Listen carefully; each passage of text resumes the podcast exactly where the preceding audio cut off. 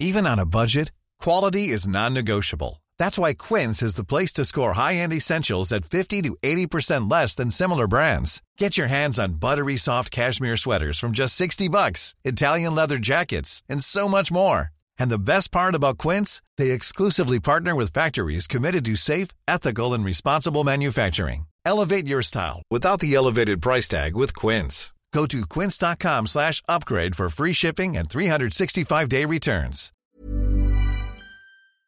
Welcome, friends, to another r slash pro revenge video. If you're a real pro around here, you already know the best way to help out would be to hit those like and subscribe buttons down below. That said, our first story of the day is by Firm Potato 6964. Housemaid bugs me about owing her money. Fine, let's see who really owes who. I, 20 year old female, have lived with this girl for over a year. She doesn't realize how annoying she can be. She's a good person at heart, but she was coddled by her parents and thinks she's the center of the universe. Fun little examples of her behavior. After I come home from a long day of work, she sits on the bed and talks for an hour about a new book she got when I clearly just want some time to relax on my own. She'll take my drying dishes off the rack and chuck them all over the kitchen to put a single cup on the rack, even when there's plenty of room. When shopping, she'll hover over my shoulder and give her opinion on every item I look at or get. Never shuts up. Anyway, the focus of the story. First, some context. Her car stopped working, so I've been getting up at 5 every morning to drive her to work.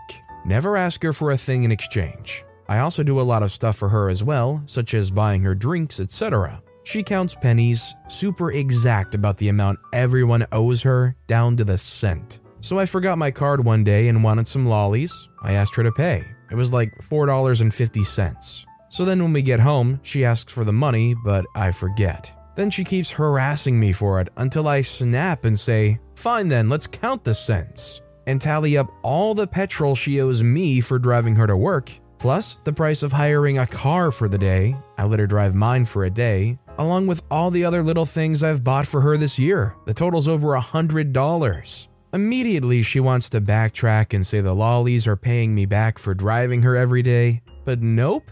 Now she has to pay me every cent she owes and has to find a different lift from now on. If you were living with a roommate who lost their car, would you be willing to drive them to work every day at 5 a.m. without them ever paying you back? Or would you expect them to kick you back some kind of money? Let me know in the comments down below.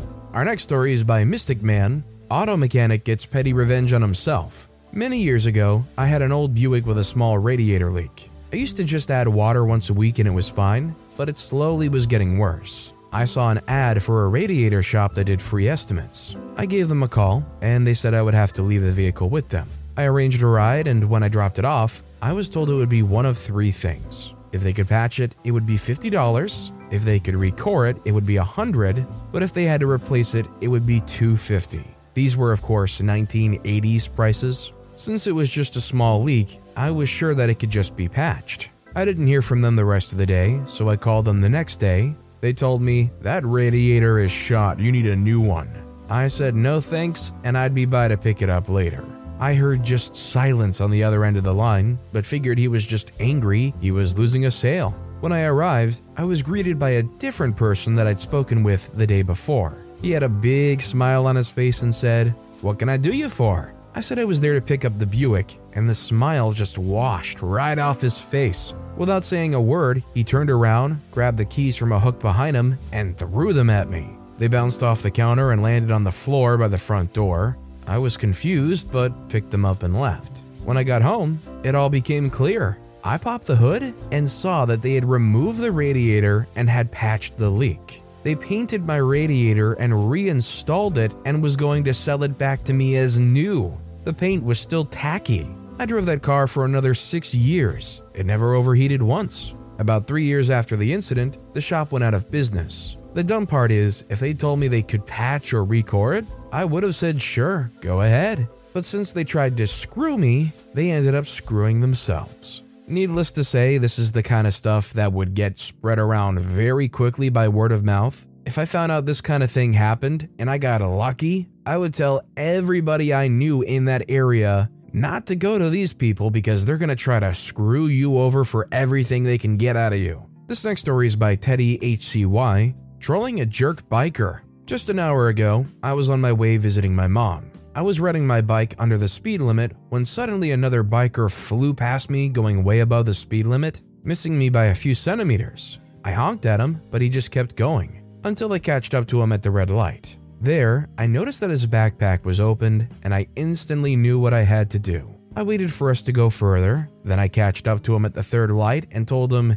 Hey, your backpack's open and he dropped something. Spoiler alert, nothing actually fell from his backpack. He instantly checked his wide open backpack and asked, What fell? Where did it fall? I answered, A few lights back there. He screamed, Why didn't you tell me earlier when we were at the light back there? I chuckled and said, I was trying, but you kept speeding. And I just left him as the light turns green. I saw him making a U turn from my mirror, believing that something actually fell from his backpack, when the reality was, I was fooling him because of what he did to me earlier. Of course, I told my mom about this, and we're still laughing about it until now. This is definitely one of those good ways to get back at these kinds of people. Nothing harmful, nothing that's going to put you or them in jeopardy or create some big, greater altercation. Just get this guy totally in his head, worried that he lost something, and waste his time a little bit. And you're long gone before they can do anything else. Our next story is by Honeybee4796. Heck hath no fury like a jerkhead owned. A couple years ago, 20, I got together with a guy when, unfortunately, I was in a very low mental state. I've struggled with depression and a couple other mental battles for a lot of my life, and at only 25 am I coming to terms with them and working through them. So, yeah, bad mental state was very vulnerable, and this guy I'd been friends with since school made a move on me on a night out. It filled me with hope that somebody could want me when I didn't want me, you know? He didn't lose any time in making me his girlfriend and played all sorts of mind games with me to get me attached to him. Worried about being good enough for him and fearful of losing him, a month in, he ends up moving in with me and my dog, part time. Half the time, he would still live with his parents, using me for money but didn't want to hook up with me. That was great for the self esteem. Eventually, it happened, but still, Things kept getting worse. He would stand me up for dates, he would ignore me for days. I didn't know what was up and what was down. My folks didn't like him, neither did my friends, but I was a confused, vulnerable person back then, and he'd convinced me he was a strong, safe person for me, even though he never showed it. So, for six months, mental abuse, assault, yelling, fits of confusing rage, degrading me, everything in the jerkhead's guide.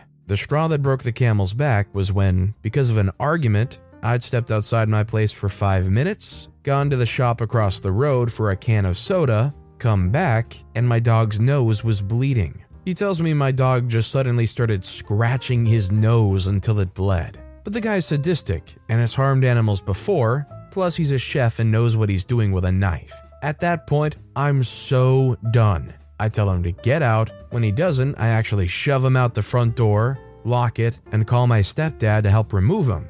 Stepdad is a 7 plus foot tall guy, stocky, and takes no crap from anyone trying to hurt me. Well, the ex gathers most of his junk from my place that afternoon and leaves all his garbage and mess. I'm cleaning it up, and what do I find? A very expensive looking drone that he'd shown me once. I tried flying it but couldn't figure it out, Plus, it's not really my thing. Decided I'd sell it. Looking up the make and model online, it's worth nearly a grand. Put it up on Facebook Marketplace for a hundred British pounds. Sold in under 10 minutes. Ex found out about this, and holy moly did I get a barrage of nasty messages. I told him I was using the 100 to get my dog stitches in his nose. Heck hath no fury like a jerk head owned. Considering everything this jerk did and how much they could be, you know, kind of in handcuffs over, they should probably accept this as a tax of sorts and move on with their life. This next story is by a Barth man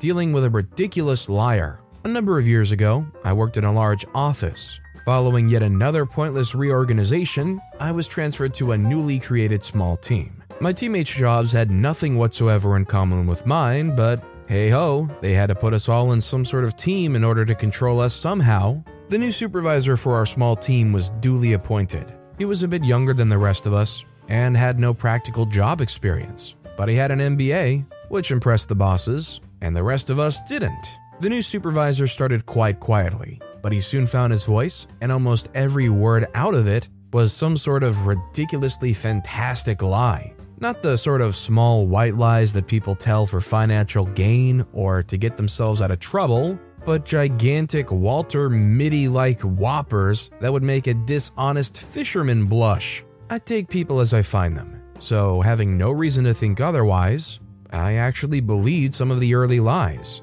but soon got the measure of him. His lies were so ridiculous that you would almost think he was setting up a joke, but the punchline never came. He was a clever, funny guy, and otherwise really good company, but his ridiculous lies were just too much to take. The rest of our team were fully aware of the lies, and we often joked about his latest whoppers in his absence. I remember one particular cracker where he took the story from a popular TV advert at the time and just changed the location to somewhere local and put himself in the story. A guy is in a nightclub with his friends. Man meets minor celebrity in the toilets and asks the celebrity to pretend to know him by approaching his table and greeting him by his name in order to impress the man's friends. When the celebrity later approaches the man and his friends at the table and greets him by his name, the man responds, Not now, I'm with my mates. This was such a well known advert at the time that it was incredible that he would use it. I sat back to back with the supervisor in the office, so I was an easy target to talk to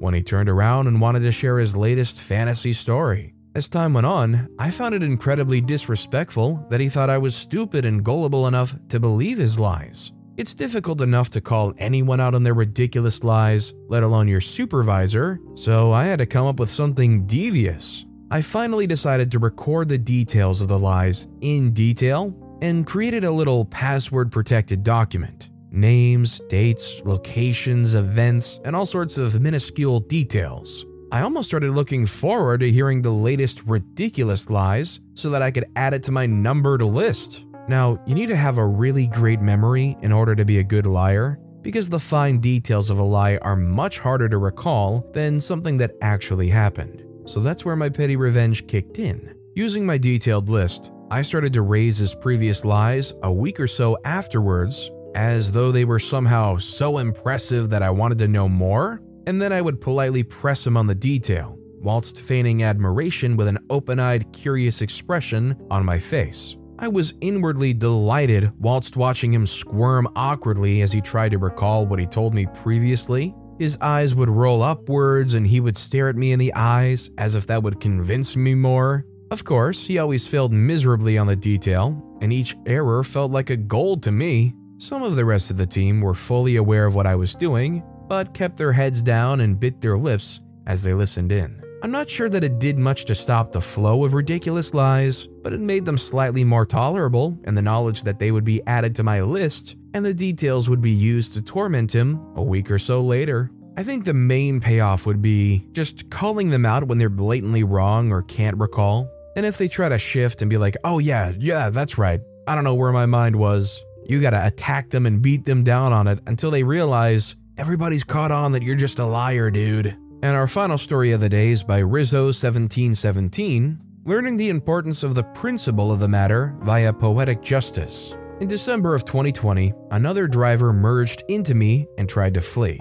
I chased her down, caught up to her, and demanded she pulled over. Basically, she failed to yield to my horn, failed to pull over after she hit me. She ended up trying to circumvent providing insurance information, and over the next several months, my insurance battled it out with her insurance because she continued to lie and deny accountability. Even though there was paint transfer from her car to my car and damage on her vehicle lining up with the damage on my vehicle. We spent over a year going in circles, with her texting me things like, I'm sorry, and I'll make sure my insurance takes care of it, while telling her insurance that I'm just a crazy person who chased her down and bullied her in an intersection, and the damage to her vehicle was old. She did some crazy things, like mirrored and flipped pictures of her car to show proof that there was no damage to her driver's side like I claimed. And because arbitration didn't pick up on this, they couldn't rule in my favor. My only option was to sue her in small claims court.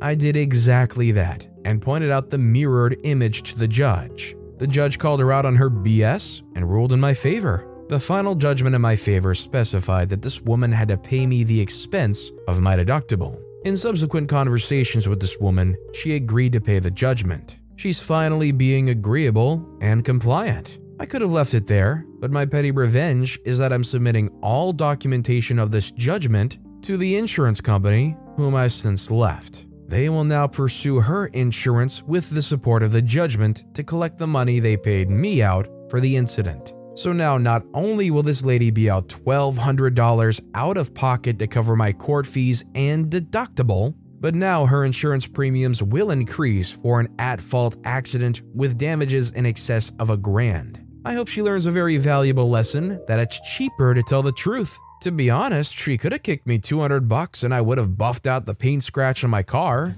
But sometimes we make our own disasters and choose to learn the hard way. This is definitely an example of why you just tell the truth. If you're honest, you apologize, you seem heartfelt, they might be willing to just negotiate with you and get a cash deal. Maybe if you just pay a repair bill at a mechanic, you wouldn't have had to have worried about your premiums. You wouldn't have this long, drawn out process, gone to court. Just would have been a crappy accident and it would have been over. But with that being said, that's all the time we have for today. So, of all these stories I've read today, which is your favorite and why? Let me know in the comments down below. And if you haven't yet, if you could like and subscribe, that would mean a lot to me. Whatever you do, whether it's liking, subscribing, turning notifications on, all of it helps grow this channel, and I appreciate the heck out of it. So until next time, I'll see you all tomorrow with some more stories. Hey, it's Danny Pellegrino from Everything Iconic. Ready to upgrade your style game without blowing your budget? Check out Quince. They've got all the good stuff shirts and polos, activewear, and fine leather goods, all at 50 to 80% less than other high end brands. And the best part? They're all about safe, ethical, and responsible manufacturing.